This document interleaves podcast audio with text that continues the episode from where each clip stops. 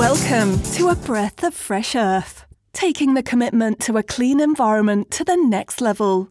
Your host, Rick Friedman, will crown the climate hero and villain of the week, along with discussing worldwide environmental issues, showcasing new products designed with the longevity of our planet in mind, and putting the spotlight on the individuals making a big impact in helping the climate and pollution crisis through social media.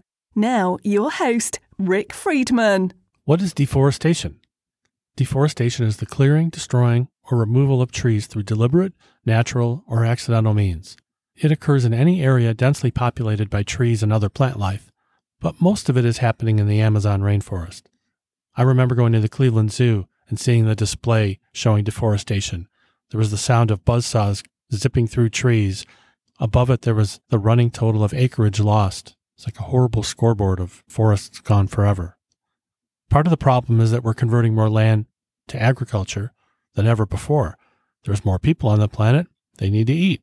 Once a forest has lost to agriculture, it's usually gone forever, along with the plants and animals that once lived there. Millions of acres of forest are destroyed by fire. Fire is often used as a way to clear land for planting crops. Do you remember Dr. Seuss's book, The Lorax? Think about the brown barbaloots and the swomy swans and the humming fish that fled the forest for two reasons. One, they had to get away from the pollution. Dr. Seuss called the pollution gluppity glup and schloppity schlop. And two, trees were gone. There was nowhere for all the animals to live, and their food was gone. The trees of the rainforest provide shelter for some species, and the canopy regulates temperature. The lack of trees allows a greater amount of greenhouse gases to escape into the atmosphere. Healthy forests absorb carbon dioxide. Is anyone doing anything about it? One is the New York Declaration of Forests Global Platform. Launched at the Climate Summit at the UN in 2014, the declaration is endorsed by 200 companies and 50 governments. The declaration includes a set of goals to have deforestation by 2020 and stopping it by 2030. You can go online to the New York Declaration on Forests for a complete list of the goals they set up back in 2014. Not too long ago, they released the five year summary. It's not very encouraging. There is little evidence that the goals are on track, and achieving the 2020 targets is likely impossible. Well, now that we're halfway through 2020, I'm telling you it hasn't happened. Deforestation has continued at an unsustainable pace. The political will to restore degraded land has increased, and efforts to implement restoration have been slow to gain traction. Many private and public actors have taken action to address deforestation. We'll talk about that in the next two segments. But some of them lack ambition and remain isolated. On average, an area of tree cover the size of the United Kingdom was lost every year between 2014 and 2018. The accelerated loss of irreplaceable primary forests is particularly alarming given that they serve as invaluable carbon sinks. We have a long way to go. Dr. Seuss's environmental kid book, The Lorax, was banned in 1989 at Laytonville, California high school because it was believed to portray logging in a poor light and would turn children against the foresting industry. Members of the logging community were so upset by Dr. Seuss's book that they sponsored the publication of a book called The Truaxon in an attempt to show children the need for foresting. Check this out. Reforestation is one of the best ways to combat and recover from climate change induced disasters. Techniques for reforestation have not changed much in the last 100 years. For the most part, reforestation consists of crews working manually with shovels, a slow and tedious and expensive process. And recruiting can be difficult because of the tough nature of the work. In episode 3, I mentioned Ken Chapman, the gentleman from Canada that holds the Guinness World Book of Records for the most trees planted in one day by one person. His incredible mark of 15,170 planted trees smashed the previous record of 12,380 set by his twin brother Kurt. Enter a new contestant into the realm of tree planting, and Ken Chapman has no chance in this one. There are several companies that can do in one hour what Ken Chapman did in a day. These companies load thousands of seed vessels at a time into a drone Humans not named Ken Chapman can plant two to three acres worth of trees in one day. One drone operator can direct up to 15 drones to plant 30 or 40 acres in one day. The success rate of these drone seeds are about 80% and much more effective than hiring humans to do the work. Drone seeding makes reforestation scalable. How does it work? First, the drones survey the area and make 3D maps to learn where are the best places to plant. The software tells the developers where to plant and where the drones should fire their seeds into the ground along a predetermined pattern, like a lawnmower moving up and down your backyard. To address the need not just to plant seeds successfully, but also to make sure they germinate, drone seeding companies prep their seed bombs with herbicides and fertilizer. Picture the seeds as a paintball fired from above the ground. Mother Nature adds water, and presto, the trees begin to grow from day one. The drone swarm approach to reseeding and replanting allows for a quick, scalable solution for dealing with massive reductions in plant species related to fire, drought, or the rapid takeover of invasive species. Following the Grave Creek fire near Medford, Oregon, which burned over 7,000 acres, the timber company overseeing the reforestation effort decided to hire a company called DroneSeed.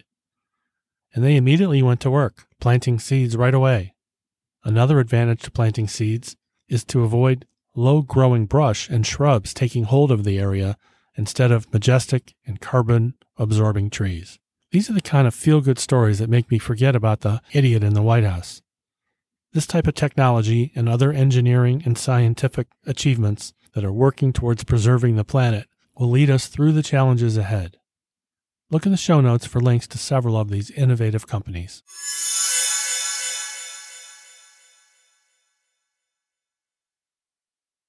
Next on our list of reforestation superstars are also social media giants.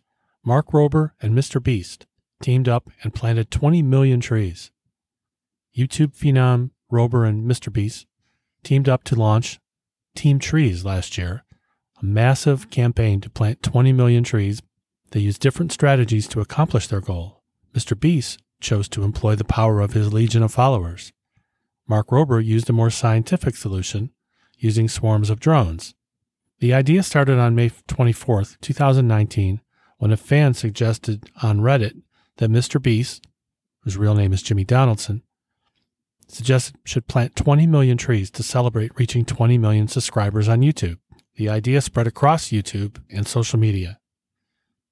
America engineer and inventor Mark Rober partnered directly with Donaldson to launch the fundraiser. Well, who are these guys? Well, Rober was an engineer at NASA. He spent seven years there working on the Curiosity rover at NASA's Jet Propulsion Laboratory. He worked at Apple for a while and turned into a YouTube phenom, famous for his pop science and do it yourself gadget videos. Mr. Beast is a YouTube superstar with more than 35 million followers. The duo partnered with the Arbor Day Foundation to plant trees. You can go to hashtag Team Trees or Discovery Go or teamtrees.org to learn more about their amazing accomplishments. All donations go to the Arbor Day Foundation. The Arbor Day Foundation began planting in January and hopes to end no later than 2022. The 20 million trees will take up 69 square miles of land, absorb about 1.6 million tons of carbon, and remove 116,000 tons of chemical air pollution from the atmosphere. Currently, the project has raised over $22 million. Video game giant EA donated $500,000 to help the effort. They contributed the money in the name of one of their games. Which one? Come on, you know it. Plants versus zombies, of course. So, where do they plant all these trees? The trees will be in a variety of forests on public and private lands in areas of greatest need Arkansas, California, Florida, Georgia, Michigan, and other places throughout the United States, plus Brazil and Kenya and India, Mozambique, Ireland, France, Australia, and many more. Congratulations to the two social media giants and their help to plant trees. Tweet, tweet, chat with us on Twitter. It's time for the Climate Hero of the Week. Over the years, I've hopped on Kickstarter and given money to companies using crowdfunding to get their products off the ground. John Cook's Crazy Uncle is one of them. I talked about him in episode 3. Today, I'm thrilled to tell you about Alex Dvorak and her project Greenhouse, a board game where players work together to rein in climate change by employing science supported solutions. Alex calls it a climate change card game that puts real world solutions in the palm of your hand. In the game, players respond to different climate related crises, such as wildfires and pandemics, or deadlocked policy debates, by playing action cards. These cards are a mix of market ready solutions and innovative actions, all based on real science. Players could plant trees to lower greenhouse gases or support efforts to redesign communities in a way that reduces overall car use. A QR code on each card gives individuals access to more information about that topic. I'm pleased to announce they met their goal of $15,000, and I hope to see the game at my front door in December. What a great Christmas gift for the family. But you don't have to wait till Christmas to play. A PDF version of the solutions and the print at home version of the game should be available in July. It's not too late to support the game. The cards are brightly colored, the game looks fun and educational, and you can follow them on social media at Greenhouse Game or on Instagram at Greenhouse Game on Facebook. I love my climate heroes. Thank you. Now it's time for the climate villain of the week. The climate villain of the week is Oklahoma Senator James Inhofe. On February 26, 2015, Oklahoma Republican Senator Inhofe, chair of the Senate Environmental and Public Works Committee, appeared with a snowball on the Senate floor to demonstrate once and for all that climate change is a hoax. This is what he said back then. You know what this is? It's a snowball from outside. Very, very cold out. Very unseasonable. Then he tossed it to a congressional page. It happened to be very cold in the eastern United States that February, but 2015 overall ranked as the hottest year ever recorded globally. That record lasted one whole year because 2016 was even hotter. I'm going to break down my reasons for making him Climate Villain of the Week. I went to the League of Conservation Voters website to review his record. Oh my, his score in 2019 was like John Belushi's GPA in Animal House 0.0.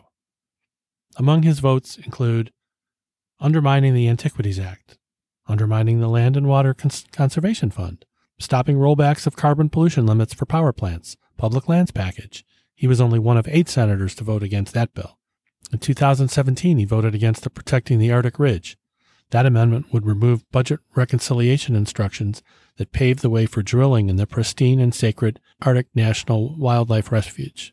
In 2016, he voted against encouraging energy efficient homes amendment. If the vote is for clean energy, water, or air, he voted against it. Let's not forget his vote for the National Monuments Amendment, another disgraceful vote.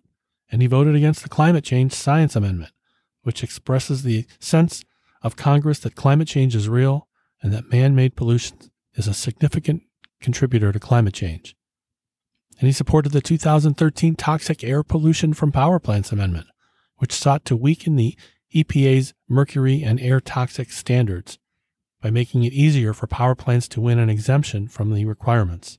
Even back in 2004, he voted against the nuclear waste cleanup provision of a bill.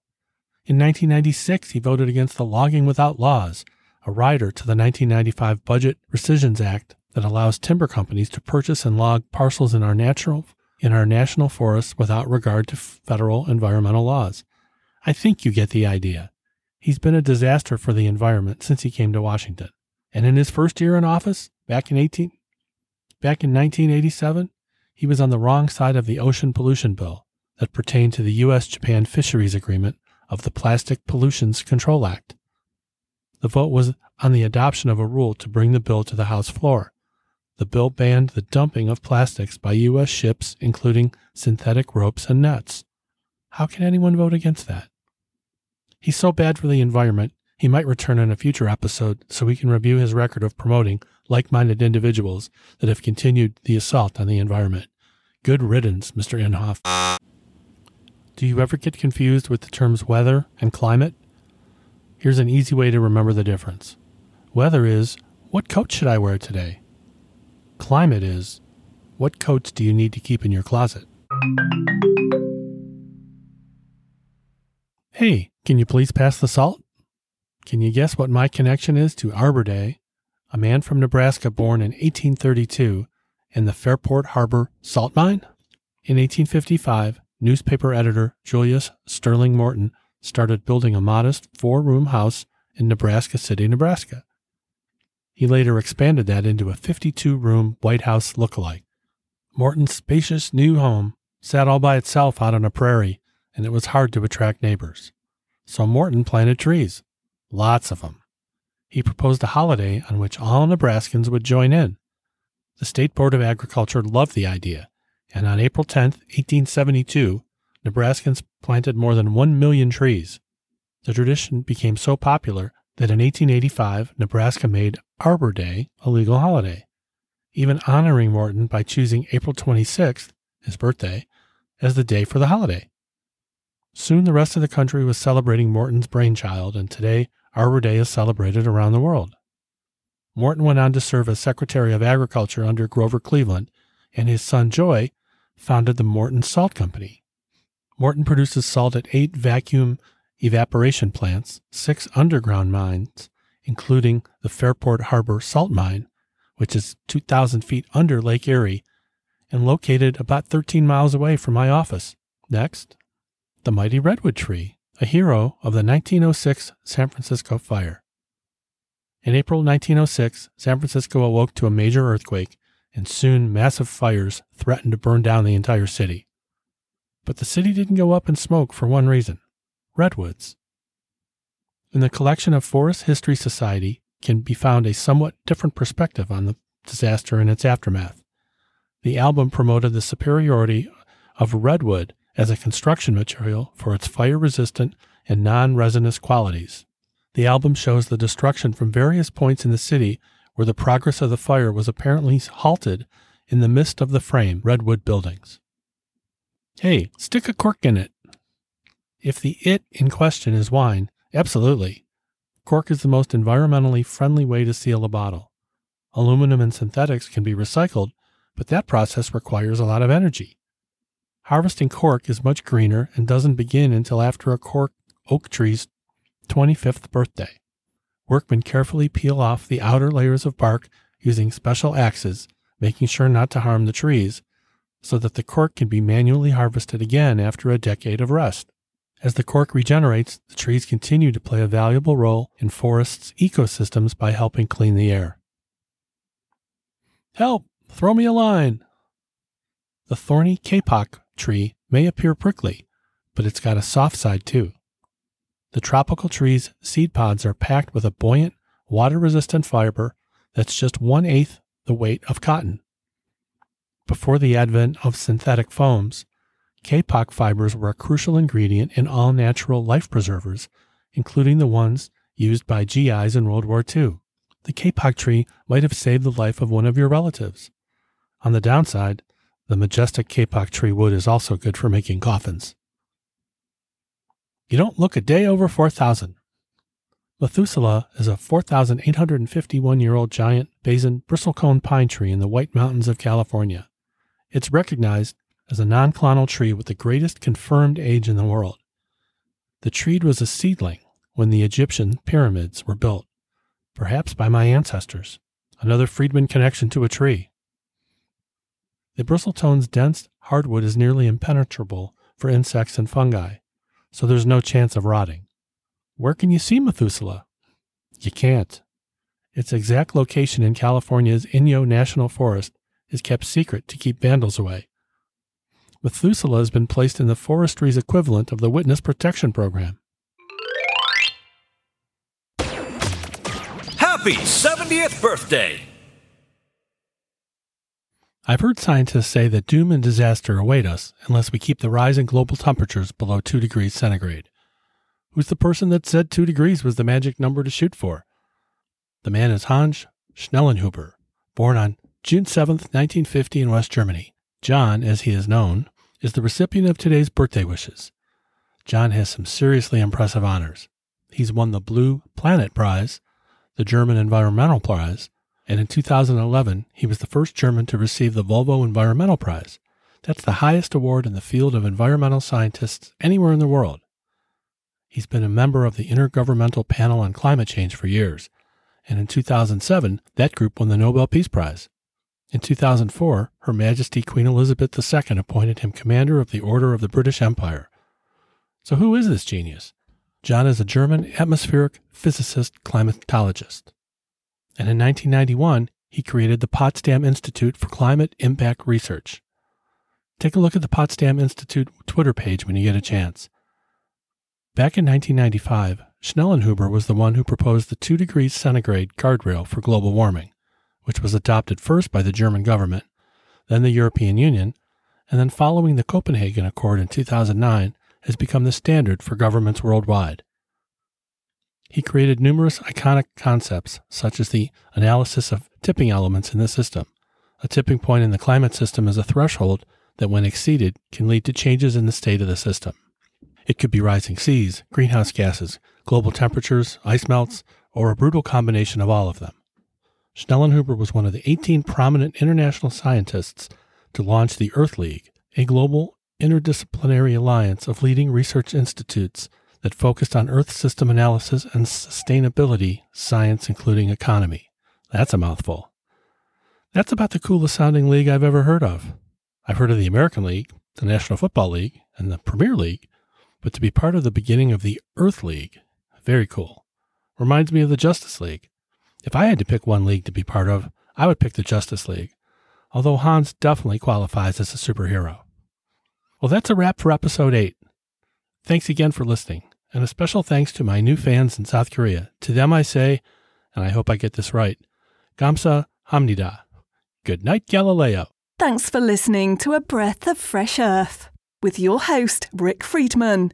Don't forget to subscribe to this podcast so you're the first to hear new episodes. If you want to nominate someone for Climate Hero of the Week, send it to Rick at the link below. This has been A Breath of Fresh Earth. Thanks for listening you